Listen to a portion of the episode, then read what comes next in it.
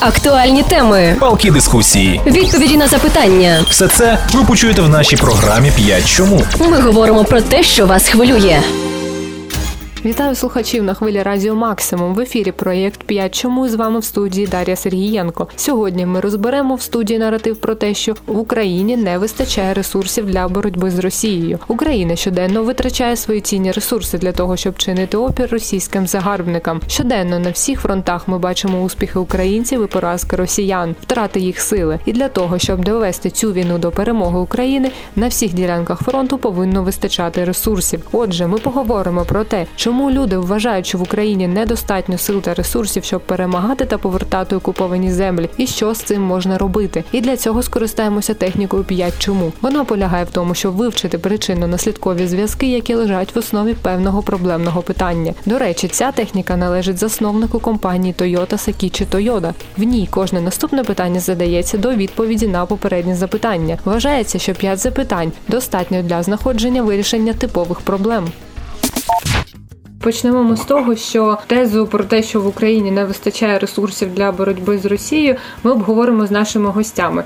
Ну а перед тим традиційно подивимося, що нам каже соцопитування серед містян. І респонденти в нас традиційно діляться на три групи. Одна з них – це тридцять п'ять відсотків запоріжців вважають, що в Україні не вистачає ресурсів для відвоювання територій через там півроку війни. Досі не вистачає ресурсів, навіть попри те, що скільки техніки та озброєння до нас надходить. І майже п'ятдесят п'ять відсотків респондентів не згодні з цією тезою, вважають, що ми гідно ведемо боротьбу на всіх фронтах. десять відсотків людей схильні вважати, що наші перемоги залежать виключно від сторонньої допомоги, яка триває зараз і повинна тривати після війни. І з нашими гостями в студії наступні п'ятнадцять хвилин ми будемо шукати відповідь на питання, чому так сталося, чому люди так думають. І з нами в студії Ірина Кулеш, дитячий та сімейний психолог, та Денис Васильєв, експерт міжнародних культурних проєктів. Вітаю вас. Добре. Ми почули різні думки запоріжців стосовно того, чи вистачає Україні ресурсів для боротьби в цій війні. Тож спочатку питання до гостя. Пане Денисе, ваша думка, хто або що формує такі стереотипи в суспільстві? От що чогось може не вистачати. З чого люди це беруть цю інформацію, чому вони так думають? Ну, це природньо, коли люди взагалі в таких складних е, умовах починають думати про ресурси, бо ресурси – це дійсно важливо. І тут ми маємо, як то кажуть, картину дуже широку, від того, що є забезпечення, до того, що нема зовсім нічого. І тому скласти якусь певну картину, що щось посерединки, дуже складно. Ми маємо певні ресурси, і ми так само потребуємо певних ресурсів. Я це спостерігаю при розмові з міжнародними колегами. Я дійсно бачу, що по певних ресурсах ну, просто немає. І, наприклад, російська сторона, яка веде з нами нечесну війну, вона так само відслідковувала все це, знає, які наші слабкі ресурсні місця. І, власне, по цим слабким місцям вона продовжує бити ракетами, усіма видами зброї, які тільки можна. Так само серед наших громадян є люди, які зловживають ситуацією. Якщо людина щось охороняє або щось розподіляє, то за відсутності якоїсь чесності, відсутності порядності, ця людина, якби її диявол да, підкуповує, і людина починає щось красти або щось, ну, коротше, ганьбитися на цьому. І, власне, це, це дуже поганий фактор, який впливає на, на нашу перемогу. І він теж додає таких не, негарної фарби да, до загальної картини, більше темної фарби. І якщо ми кажемо про ресурси, ну, є у нас ресурси, да, там, якісь людські ресурси, але не вистачає ресурсів да, там, для війни, ведення цієї снаряди, і технології, і будь-що. І коли ми звертаємося до світової спільноти про допомогу, про якісну допомогу, то дійсно ми її ну, потребуємо і ми її певним чином отримуємо. Ресурси завжди було складно отримувати, і, власне, Що таке свобода? Це незалежність від, від певних ресурсних постачань. Тобто, якщо у нас є там, альтернативна енергетика, і ми не залежимо від ядерної, від атомної енергії, від паливної енергетики, якщо в кожного українця, наприклад, є на подвір'ї сонячна електростанція, то нам байдуже всі ці вірні відключування, або як от вчора потрапили ракети в українські енергостанції, і все, і немає енергетики. А виживають лише тільки ті, хто мають отакі незалежні джерела енергетики. А, так само і з іншими ресурсами. Якщо ми їм, їм володіємо, їх контролюємо, або можемо під'єднатися до відновлювальних ресурсів, то це гарно. Але є ресурси, які ми просто не здатні, бо м, географічно, наприклад, вони, ну, їх складно добути. Да? Наступним чинником є те, що якщо порівняти території України і Росії, то це ну, ну, реально просто ну, неможливо там сказати, що ми на рівних. Ні. І відповідно географічні, геологічні ресурси, вони різні. І якщо ми порівняємо, наприклад, з якоюсь європейською маленькою країною, то тільки одна Запорізька область є така за розміром, як деякі, навіть більше, ніж деякі європейські країни. То про тоді як ми будемо порівнювати ті всі ресурси? Тому питання дійсно складне, і моя відповідь така, що у нас є певна частина ресурсів, і ми так само потребуємо високотехнологічних ресурсів, які будуть допомагати нам нищити ворога і здобувати перемогу. В цьому ми дійсно потребуємо ресурсної допомоги. Пані Ірино, а з вашої точки зору як спеціаліста, от як пояснити страх людей перед тим, що їм може не вистачити чогось? Чим це може бути пов'язано? Чому цей страх виникає? Дійсно, у людини заложений страх за своє життя. І це такий ресурс, який її охороняє від всяких, іначе б ми лізли куди не треба, так? Тобто страх. Є страх за дітей. Але я б говорила зараз більше за психологічний ресурс, тому що я як психолог, я вважаю, що у кожної людини має бути свій психологічний ресурс, і де його зараз брати. Треба себе якось дуже підтримувати, підтримувати своє і фізичний свій стан, і підтримувати, аби бути для свого оточення ресурсним, не зливати свою енергію на те, що ну, на якесь осудження когось, бути у ресурсі. Тобто нам потрібна зараз енергія, бо я розумію, що всі ми віримо у перемогу, сподіваємось на, на те, що це буде скоро, і тоді нам треба відновлювати буде країну. А для цього потрібен дуже великий ресурс наш. Також ми маємо виховати дітей, які прожили цю війну, тобто нам теж потрібен буде ресурс. І я бажаю кожному цей час такого стресу великого, важкого, ми підтримували саме свій ресурс, піклувалися про себе, дихали свіжим повітрям, ходили на прогулянки, наскільки це можливо зараз. Тобто підтримували оцей ресурс у собі, бо ми не можемо контролювати зараз ресурс, який є взагалі в Україні, так? Тобто цим займаються люди, які компетентні у цьому, але піклуйтеся про саме свій ресурс, свої сили, своє натхнення, бо зараз дуже легко скатитись у депресію, і це дуже зрозуміло, бо ми в такі часи живемо, які дуже для нас важкі. Тобто я б говорила про зберігання саме свого ресурсу. Не думайте за те, що ви не можете змінити. Зберігайте саме свій ресурс для себе і для своїх рідних. Довіряйте. В довірі також, коли ми довіряємо своїм ПСУ, наприклад, або своїм тих, хто нас боронить наразі, то ми теж зберігаємо свій ресурс. Ми нічого не можемо зробити, ми можемо їх підтримувати.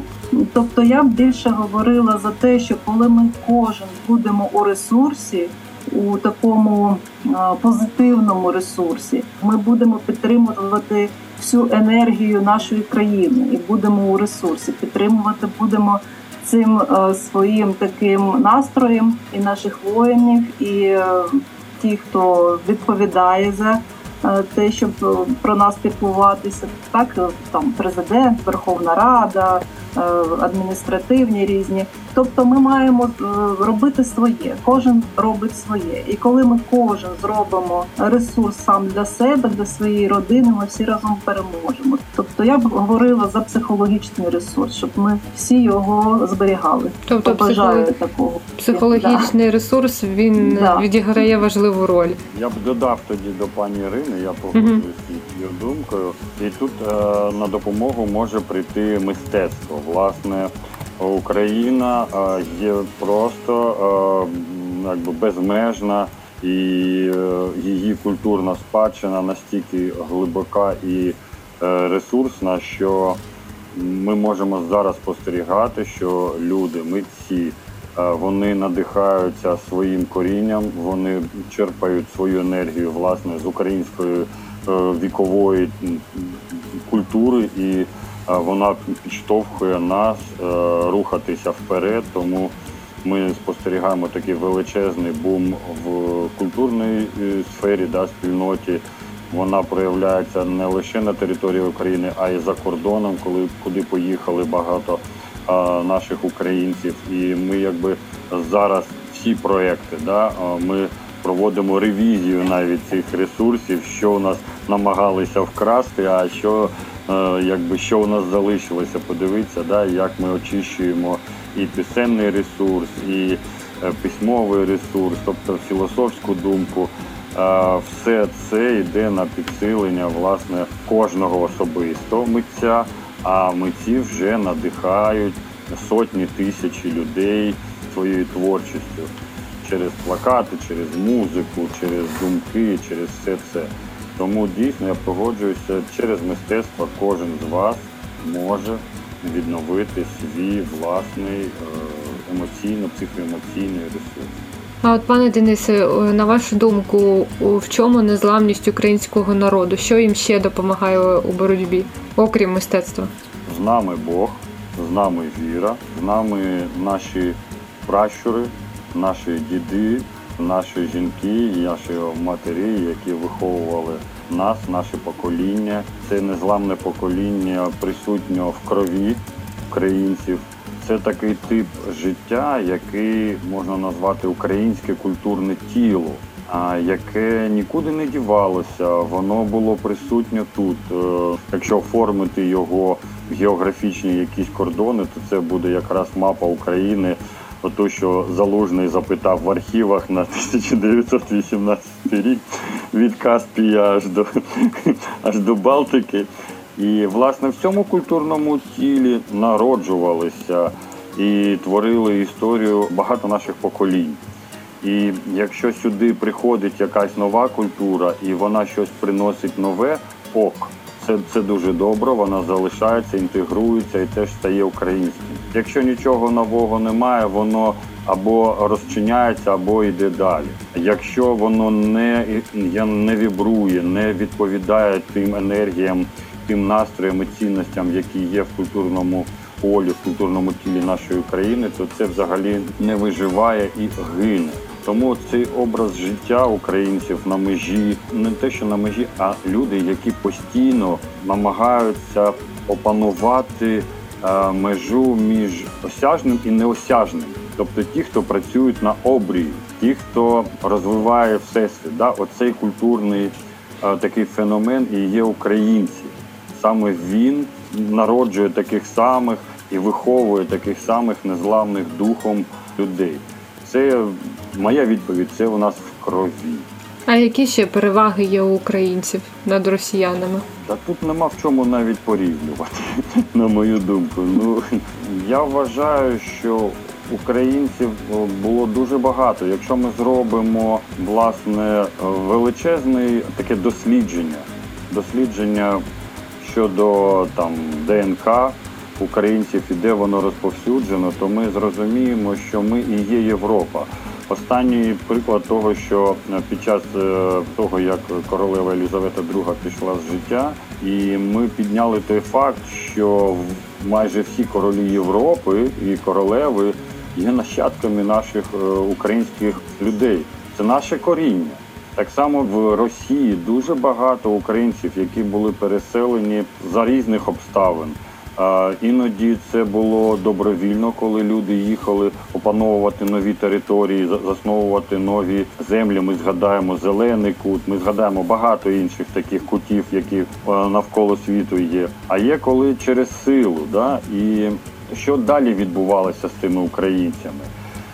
Як вони потрапляли під інформаційний вплив ворожий або місцевий? І вони боролися до останнього. І я вважаю, що що таке росіяни? Я навіть не знаю. Тобто зараз ніхто не хоче називати себе росіянами. Є там Мардва, є Тувінці, є Алтайці, там будь-хто. Але як такового я, ну, я не бачу. Є народи, які були поневолені людьми, які мали на меті якісь імперські амбіції. І вони нездраві, і вони тривали дуже довго через те, що вони заволоділи реально багатьма природніми ресурсами і через це керували людьми через їх пороки, через їх слабкі місця щодо алкоголю, щодо грошей, щодо будь-якого. Вони підмінили віру. Тобто немає справжньої віри, да? Тобто Російська православна церква – це фальш цілком. Тому це все є оцей русський, це є продукт оцього, оцієї трансформації без моралі, без цінності. Що відрізняє від українця? Бо українці зберегли віру, цінності, своє коріння і спосіб а, життя на землі. Генерувати, трансформувати сонячну енергію в продукти харчування, технології, філософські думки, в віру в майбутнє. І, власне, це, оцей спосіб життя, і він і відрізняється від, взагалі, те, що можна назвати російською технологією, російським способом життя. А як ви вважаєте, от чи важливо вже зараз будувати плани відновлення та покращення життя, всіх сфер життя після перемоги? Вже зараз закладати ці цеглинки? Так, на це є стратегічна відповідь. Якщо у вас немає стратегії на майбутнє щодо розвитку своєї громади і території, то ви стаєте ресурсом і частиною стратегії тих, хто планує це. Якщо ми як громада українці збираємося далі йти в майбутнє, то ми маємо створити цю стратегію розвитку, національну ідею і мати плани щодо власного розвитку, власної території, власного людського ресурсу. Якщо у нас не буде цього, то є інші держави, які мислять стратегічно. От, наприклад, росіяни дійсно думали стратегічно на декілька десятків років наперед. Їх горизонт планування був значно більший, ніж український. На жаль, українська інтелігенція була знищена за радянських часів, яка мала можливість і здатність мислити стратегічно наперед. Тобто цих людей винищили. Зараз ми маємо нове покоління, яке може це зробити, і ми будемо це робити. І я маю якби надію, що, наприклад, Запорізький регіон так само буде розвивати свої стратегії. Я звертаюся до запорізьких, да, наших мешканців, до громад запорізьких, бо якщо ми не будемо об'єднуватися навколо стратегії розвитку Запорізького краю, то ми просто станемо чиїмось частиною чогось плану, іншого, але не нашого з вами. Тому ми маємо об'єднуватися і домовлятися, і напрацьовувати, заради чого ми живемо, що нас об'єднує, як діти підсилюють, наступні покоління підсилюють попередні покоління, який досвід ми маємо передати. Кожне місто, кожен район, кожне ОСББ і кожна родина має мати такий невеличкий план, що робити далі. І це підіймає нам голову. Ми можемо дивитися вгору, в зірки, до зірок звертатися.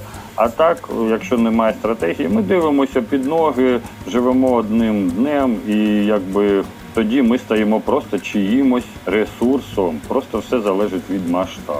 Пані Ірино, якщо казати про психологічні ресурси під час війни, як про, як про глобальний ресурс, який має значення для всієї комплексної перемоги, як можна зараз людям покращити свій ресурс для того, щоб ефективніше протистояти ворогу? Ну, я би сказала, не бійтеся звертатися за допомогою. Зараз дуже багато організацій, психологів працюють безкоштовно у різних куточках нашого міста для того, щоб надавати допомогу. І не треба бути такими героїчними, що я впораюсь сам, бо багато вже і розладів, і у дітей. Треба вчасно звернутися за допомогою. Позитивне мислення, тобто вірити, вірити в те, що таки це все скінчиться, і планувати, вже зараз планувати, як далі жити, тому що ця віра підкріплюється якимись діями, і ми